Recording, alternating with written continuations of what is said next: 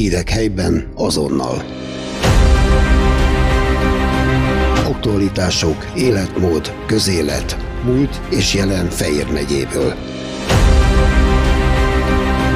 Feol Podcast. Mert ismerjük egymást. Csomor Lajos ötvös. Hogy adta fejét erre a mesterségre? Mikor kezdődött? 1900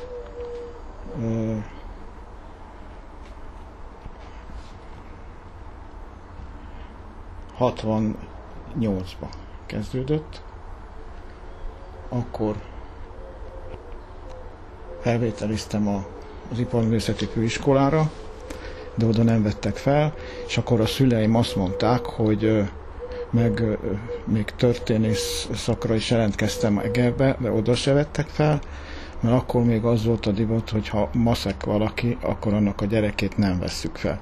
Következő évben a hugomat már felvették. Na, szóval így, így volt, és akkor azt mondták a szüleim, hogy hát akkor, akkor aranyműves leszel. Mivel foglalkoztak a szülei? Ők Székesfehérváron az Adi Endre utcában volt egy boltjuk, ahol mindenféle gyöngyökkel, ilyen, ilyen nyakdíszekkel, meg gombokkal, meg gombehúzással, azzal foglalkoztak. És na a lényeg az, hogy, hogy, hogy akkor ők elhatározták, hogy én aranyműves leszek, és akkor aranyműves lettem. Elmentem az állami pénzerőbe, és oda, ott felvételiztem, ott azonnal felvettek, mert ugye volt egy ilyen kézügyesség próba, és akkor azonnal felvettek, és ott két évig tanultam, ugye ez még érettségi után volt, és, és akkor aranyműves oklevelet kaptam. És mi tetszett meg ebben a szakmában igazán? Hát, nem tudom. Én, én ezt kényszernek éreztem egyébként, de aztán megtetszett. Megte, megtetszett. Kell hozzá kézügyesség, vagy megtanulható bárki számára? Hát egy bizonyos fokig megtanulható bárki számára. De egy bizonyos fok után már nem. Tehát oda már nagy kézügyesség kell. Nagyon nagy. Hál' Istennek úgy születtem, hogy ez nekem megvolt. Úgyhogy aztán amikor már ö,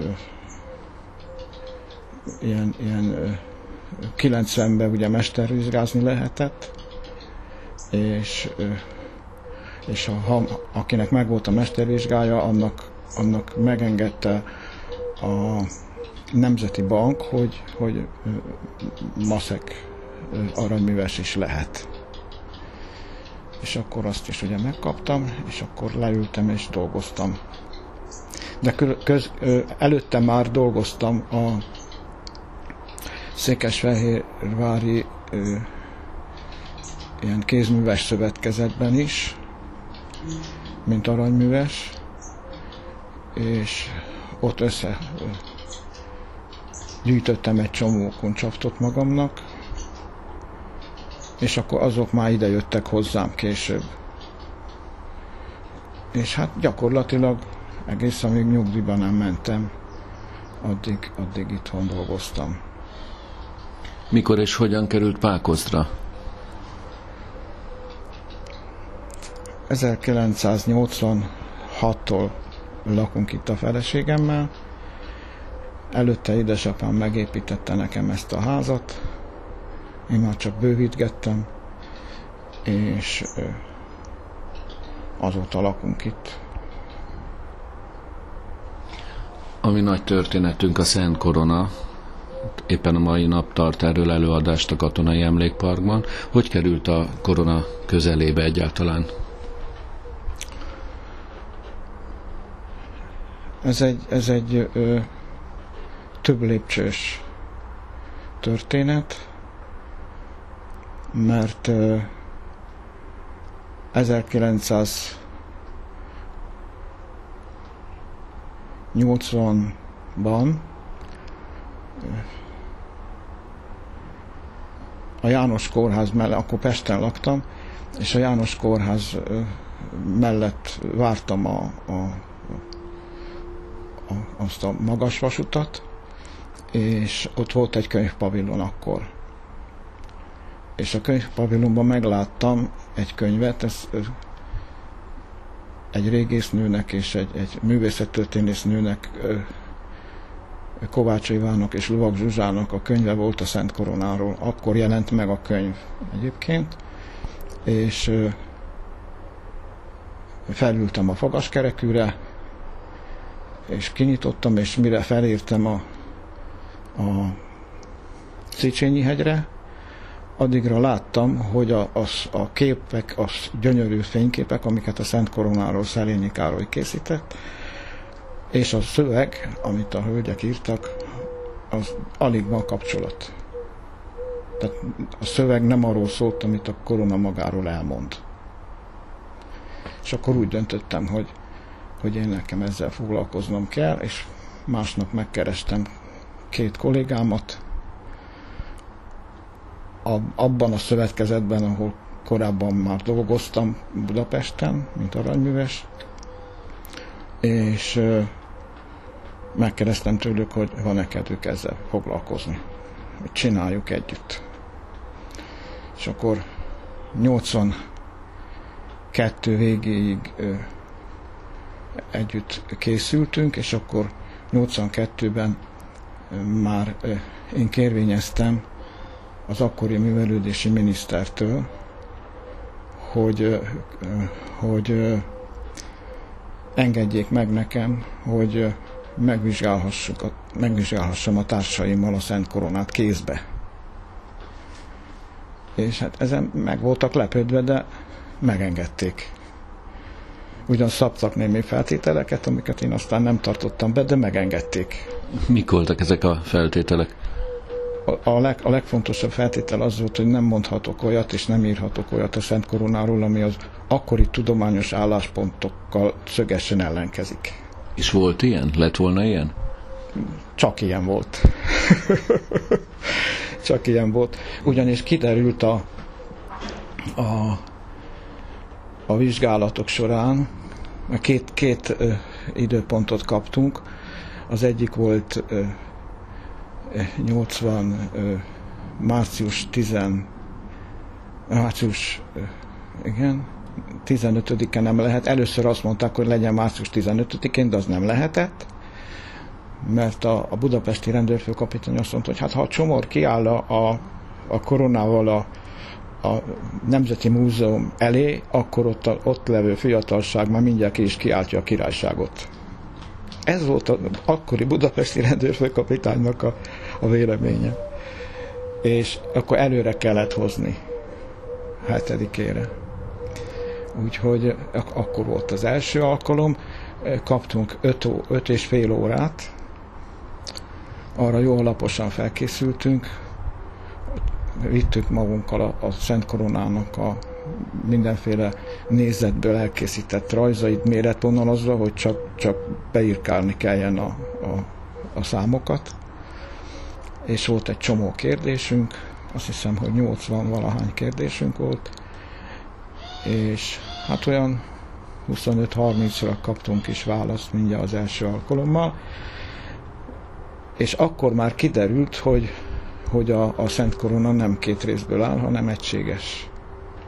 A szerkezeti vizsgálatból kiderült, és de úgy volt, hogy, hogy azt már lehetett biztosan állítani, hogy a, a keresztpánt az abroncshoz készült, de ahhoz még kellett némi bizonyíték, hogy azt is megvizsgálhassuk, hogy az abroncs is a keresztpánthoz készült-e.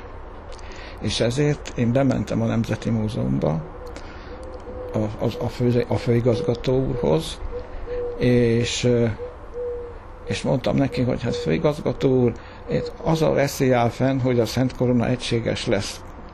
Ahhoz hogy, ahhoz, hogy biztosra menjünk, hogy nem, ahhoz nekem még egy vizsgálat kell. És megkaptam. Tehát egy trükköt kellett alkalmazni. Trükköt kellett alkalmazni, igen, igen, igen.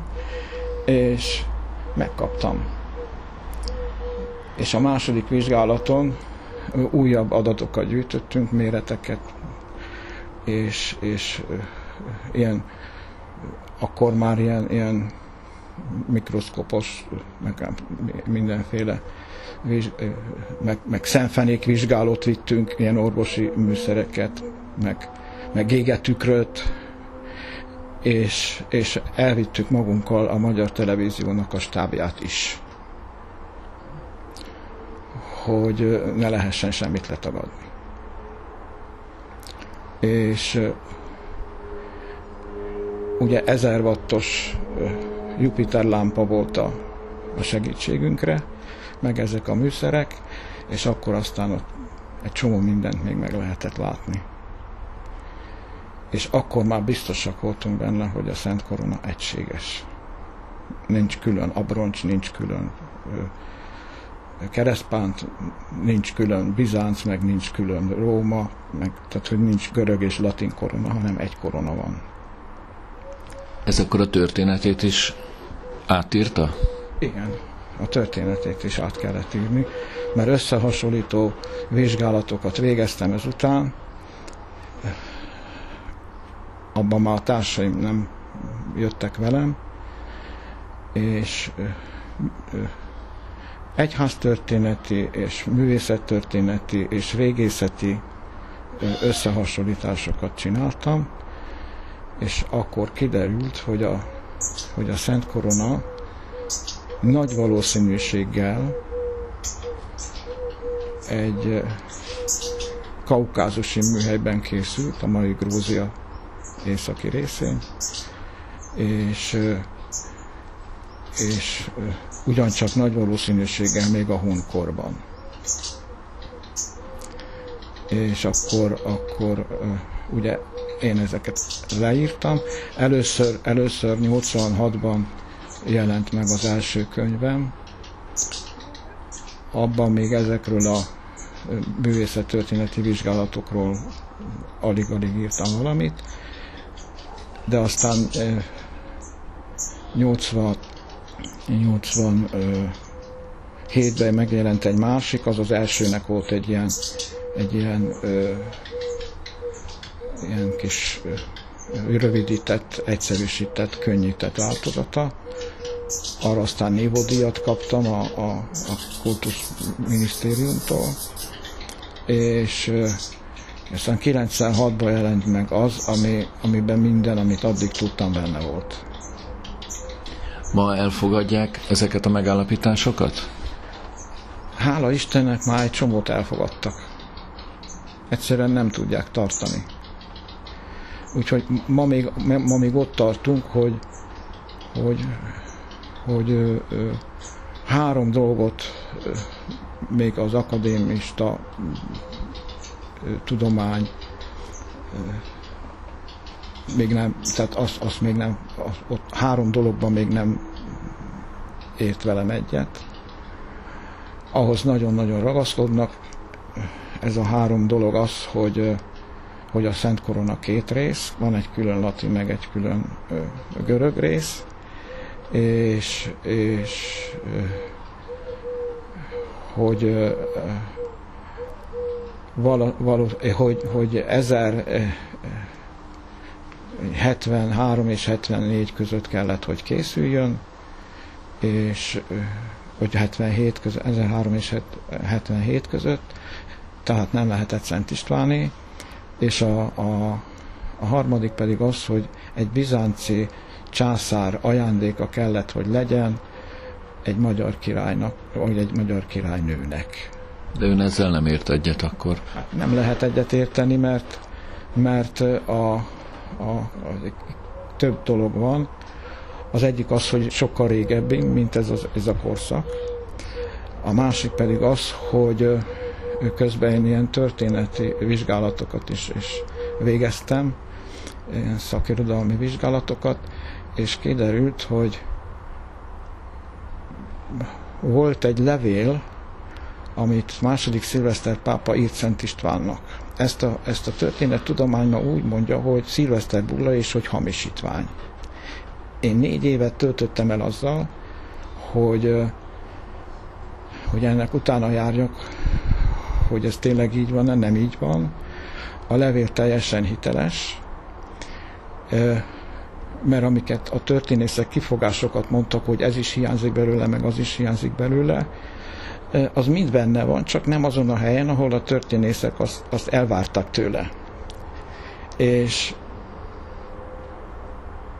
a másik pedig az, hogy, hogy tényleg, és ezt Szilveszter Bullának hívják, és valóban volt egy Szilveszter Bulla, ezt Hartwig püspök leírta. Tehát két, két íromány volt, az egyik a Hartwig püspök által leírt Szilveszter Bulla, amiből ő idézett is, és a, a másik pedig egy Szent Istvánnak írott Szilveszter pápa által írott, de magánlevél. És azért volt a különbség, hogy, hogy a, a bizonyos passzusok nem azon a helyen vannak, ahol a történészek elvárták volna tőle, mert az egy magánlevél volt. De ebben a magánlevélben ö, le van írva, hogy Szent István teljes körű püspöki hatalmat kapott, tehát a királyi hatalom mellé püspöki hatalmat kapott, és olyan magas rendű uralkodói rangot, ami se azóta, se azelőtt senkinek a világon nem volt. És, és ö, aztán ebben ugye leírja Szilveszter pápa, hogy, hogy milyen ilyen, ilyen ö, feltételek, milyen uralkodási feltételek vannak. És ugye ez Szent István, és hogy, és hogy küldi Szent Istvánnak a koronát, tehát ez is benne van. Sőt, ezt, ezt a levelet, ezt, amit Szent Istvánnak írt második szilveszter pápa, ezt az 1001 húsvétján Ravennában tartott csinat megerősítette.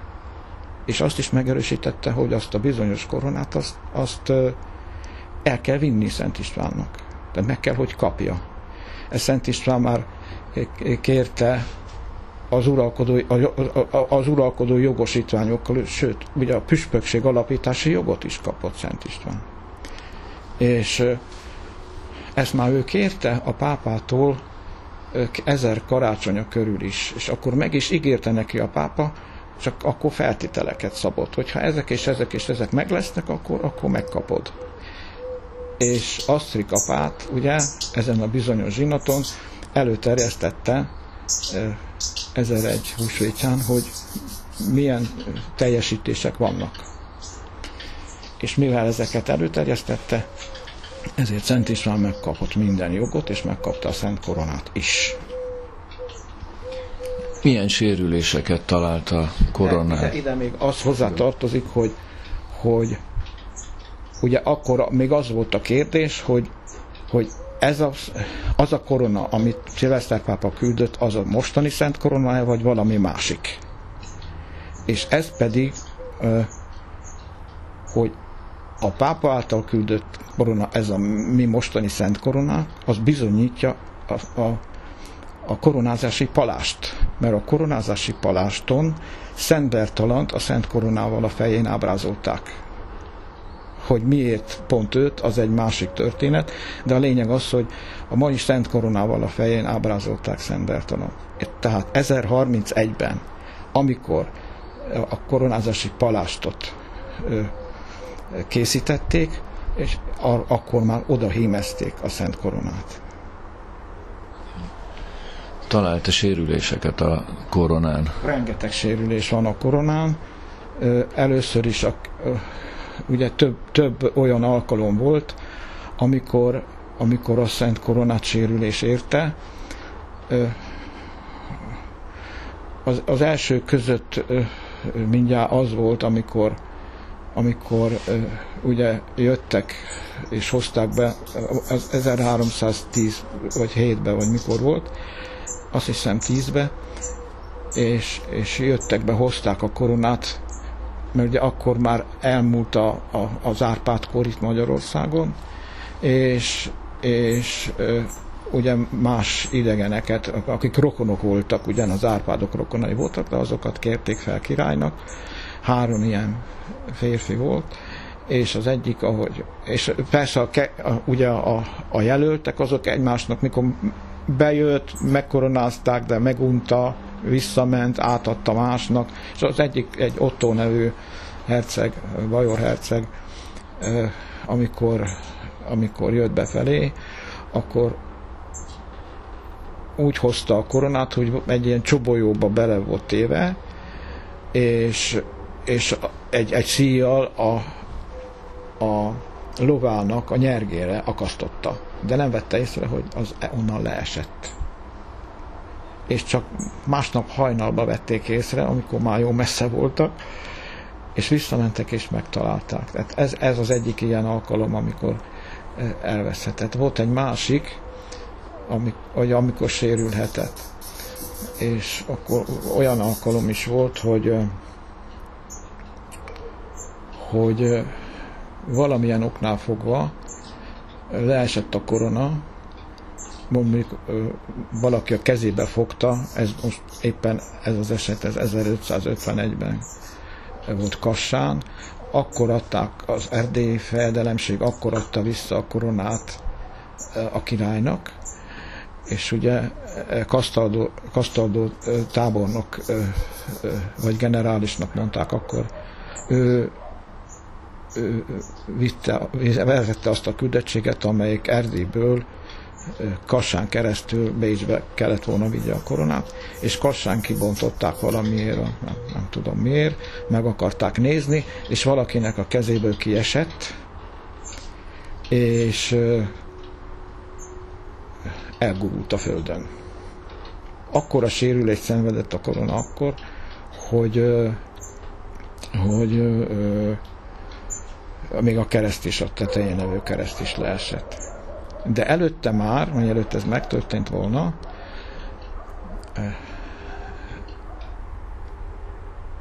az Erdély, akkori Erdély fejedelemnek, az ifjú János Zsigmondnak a,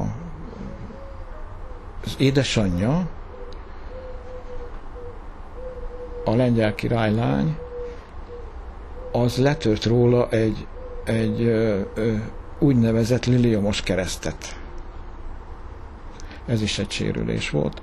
Aztán ez a kereszt, ez, ez mikor először János Zsigmond élet, azt, és aztán János Zsigmond pedig, pedig Bátori Zsigmondnak adta tovább, és, és azóta nem tudjuk, hogy mi van vele. Mikor lett Ferda a kereszt? A, Ferda, a, a, a kereszt ferdessége az ö, valószínűleg 1440-ben lett, amikor szintén összetört a, a, a koronának a, a, a, a, de az egész korona igazából, de a legnagyobb sérüléseket a keresztpán szenvedte el, mert akkor ugye ilyen király választási probléma volt Magyarországon, hogy ki legyen a királya, a meghalt Albertnek a csecsemő fia, vagy pedig hozzanak egy, egy külföldit, és akkor hoztak egy külföldit ugye Lengyelországból, és a, a csecsemőnek az édesanyja, tehát az Albert királynak az özvegye, az biztosítani akarta a fiának a, a trónt, és ezért Visegrád várából, ahol akkor a koronát őrizték, ellopatta a koronát, és, és ö, ö, Székesfehérvárra vitette, és ott ö, megkoronázták a csecsemőt. És ö, ő volt ötödik László. És amikor ez megtörtént, ez a koronázás, akkorra már ugye a lengyel fiú itt már kezdett uralkodni, hunyadiak voltak a nagy segítségei, és akkor menekülni kellett, és az édesanyja a kisfiát egy bölcsőbe rakta be, és a koronát a bölcsőbe tette a gyerek alá most a három és fél nem tudom hány kilós gyermek volt, de az, ahhoz az, az, az a súly az elég volt, hogy összetörje a, a, a keresztpántot, legalábbis, hogy jól behorpassza, és akkor a bölcső, a, a kereszt beszorult a bölcső egyik sarkába. A, a kereszten most is láthatók azok a nyomok, amik bizonyítják, hogy egy olyan, egy olyan ö, sarokba szorult bele, aminek az egyik fala ferde volt. És tehát ez, ez volt egyik, egy, egy másik ilyen alkalom, amikor nagyon összetört a korona. És akkor ugye elvitte a, a, a király özvegye, elvitte a koronát Komáromba, és Komáromból elvitte Bécsújhelyre, meg Pozsonyba, meg, tehát volt egy ilyen utazást csinált a korona, és kétszer elzárólósította. Egyszer egy polgárembernek, azt hiszem Sopronba, ha jól emlékszem, és utána pedig ö, negyedik Frigyes német-római császárnak. És ő Bécsúj helyen tartotta. És akkor jött aztán ugye Mátyás király, aki 80 ezer aranyforintért ezt visszavásárolta. Sokan, sokan javították akkor a, a Szent Koronát. Egy javítás van rajta. Hát van rajta öt törés a keresztpánton, öt törés. Egy csomó kő leesett róla. Akkor, és ezeket a töréseket minden egyes alkalommal más módszerrel javították meg. Ügyes mesterek voltak? Voltak ügyes mesterek is, ugye itt mindig azt kellett számításba venni, vagy most nekünk azt kell számításba venni, hogy mennyi idejük volt. Mennyi idejük volt. A legutolsó két ilyen javítás, az akkor, hát a legutolsó az akkor volt, amikor negyedik Károlyt koronáztak, mert ő neki leesett a fejéről. És akkor is tört a keresztpánt, és, és akkor már színezni kellett, mert nem volt idő. Tehát még ez is van. És, de előtte is már egyszer megszínezték 1000 1867-ben akkor egy másik ötvös színezte meg.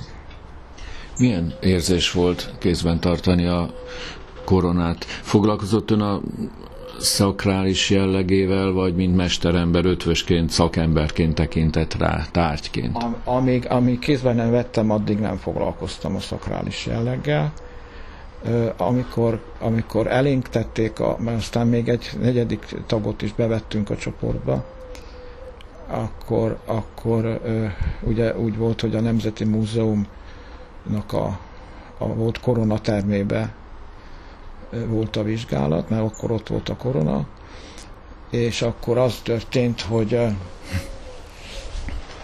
hogy Lovak Zsuzsa volt akkor a koronának a felelőse, mint a középkori osztálynak a vezetője, és ő oda készített nekünk egy asztalt, egy ilyen rendes négyzet alakú vendéglői asztal, amikor mielőtt beléptünk volna oda a koronaterembe, akkor már egy, egy ilyen, ilyen vagyonőr, voltak ezek az egyenruhás vagyonőrök, az már ott ült a bejárati ajtó mellett egy kis asztalkán, és abból kihúzott egy fiókot, és akkor ellenőrizte, hogy azok vagyunk, akik vagyunk. Tehát egyrészt az arcunkról ellenőrizte, másrészt pedig, pedig az igazolványainkat is meg kellett mutatni.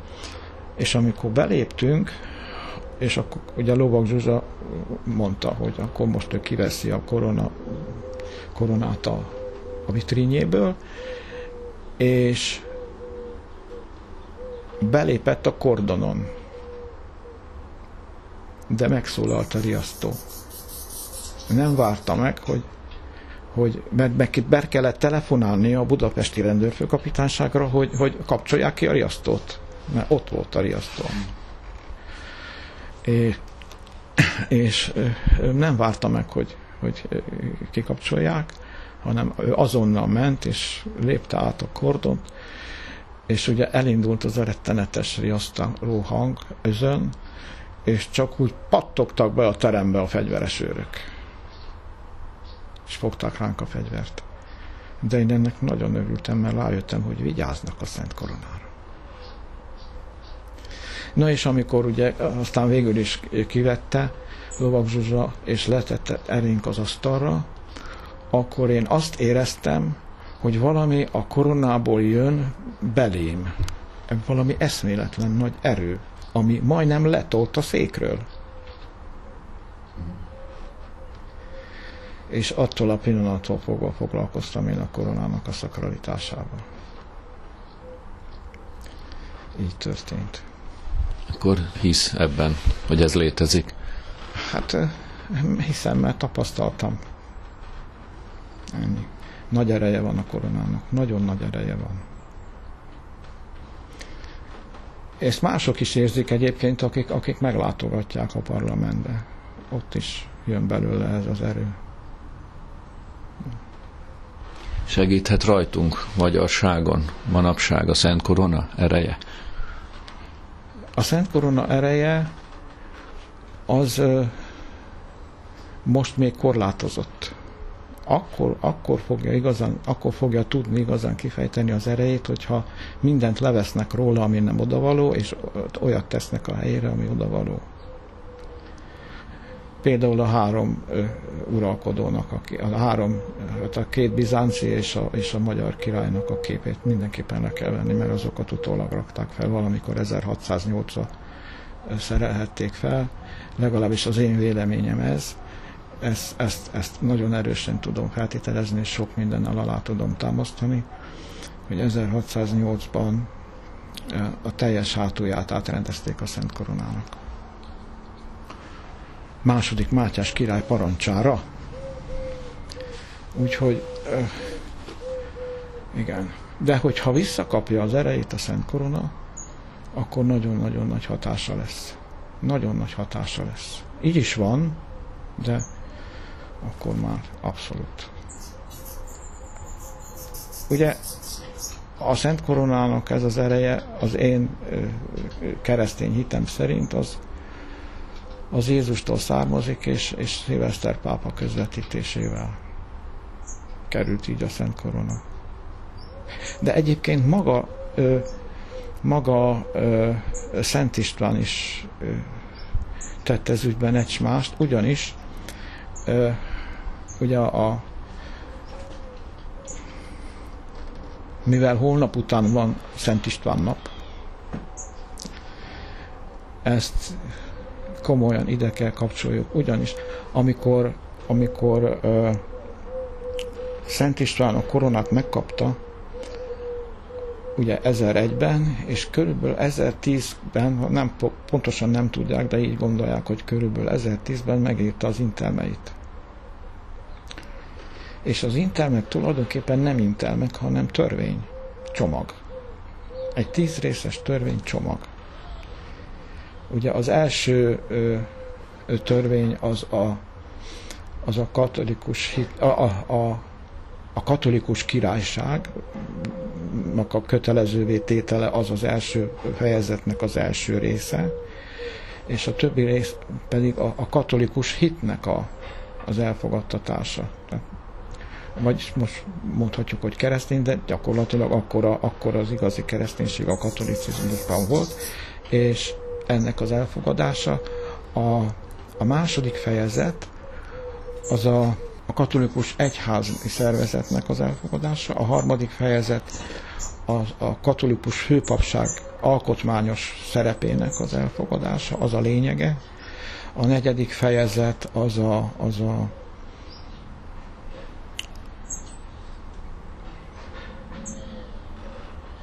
a, gyakorlatilag a, a nemességnek a, a kötelezettségei, és, és az ötödik fejezet, és a jogai persze, és az ötödik fejezet az a, a törvényhozás, a, a hatodik fejezet az az ugye a külföldieknek a befogadása, persze csak azzal a feltétellel, hogy ők itt jól viselkednek, és a,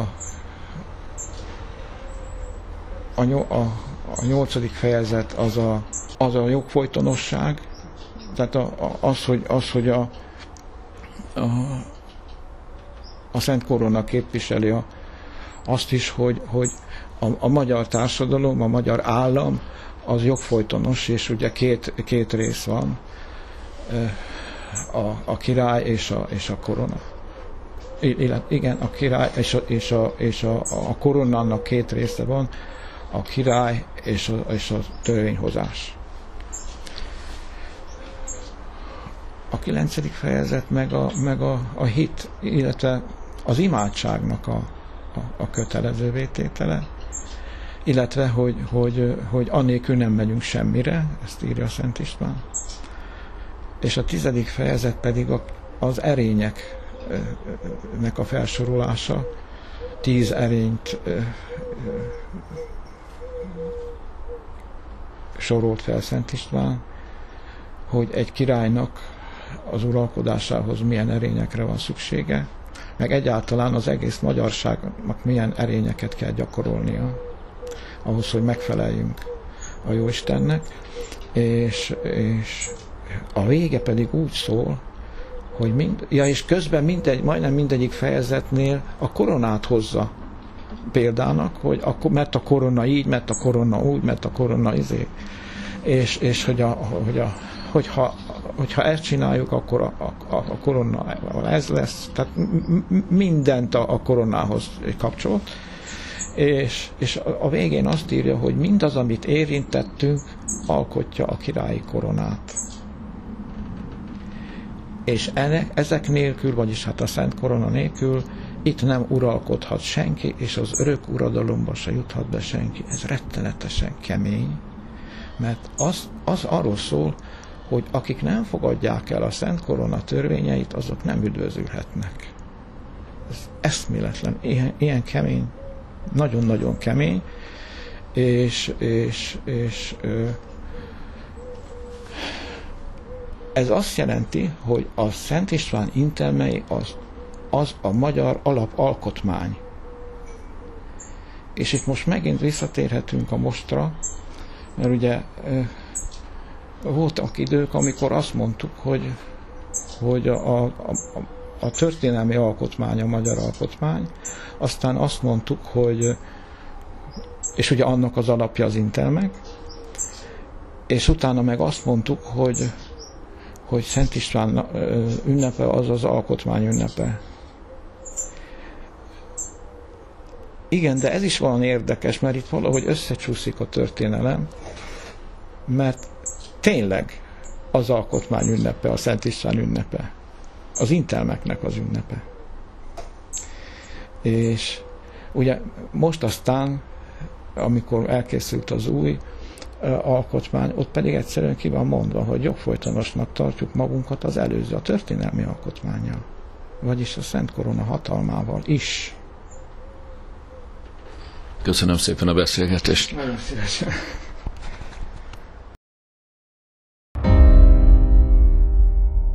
Hírek helyben azonnal. Aktualitások, életmód, közélet, múlt és jelen Fejér megyéből. Feol Podcast. Mert ismerjük egymást.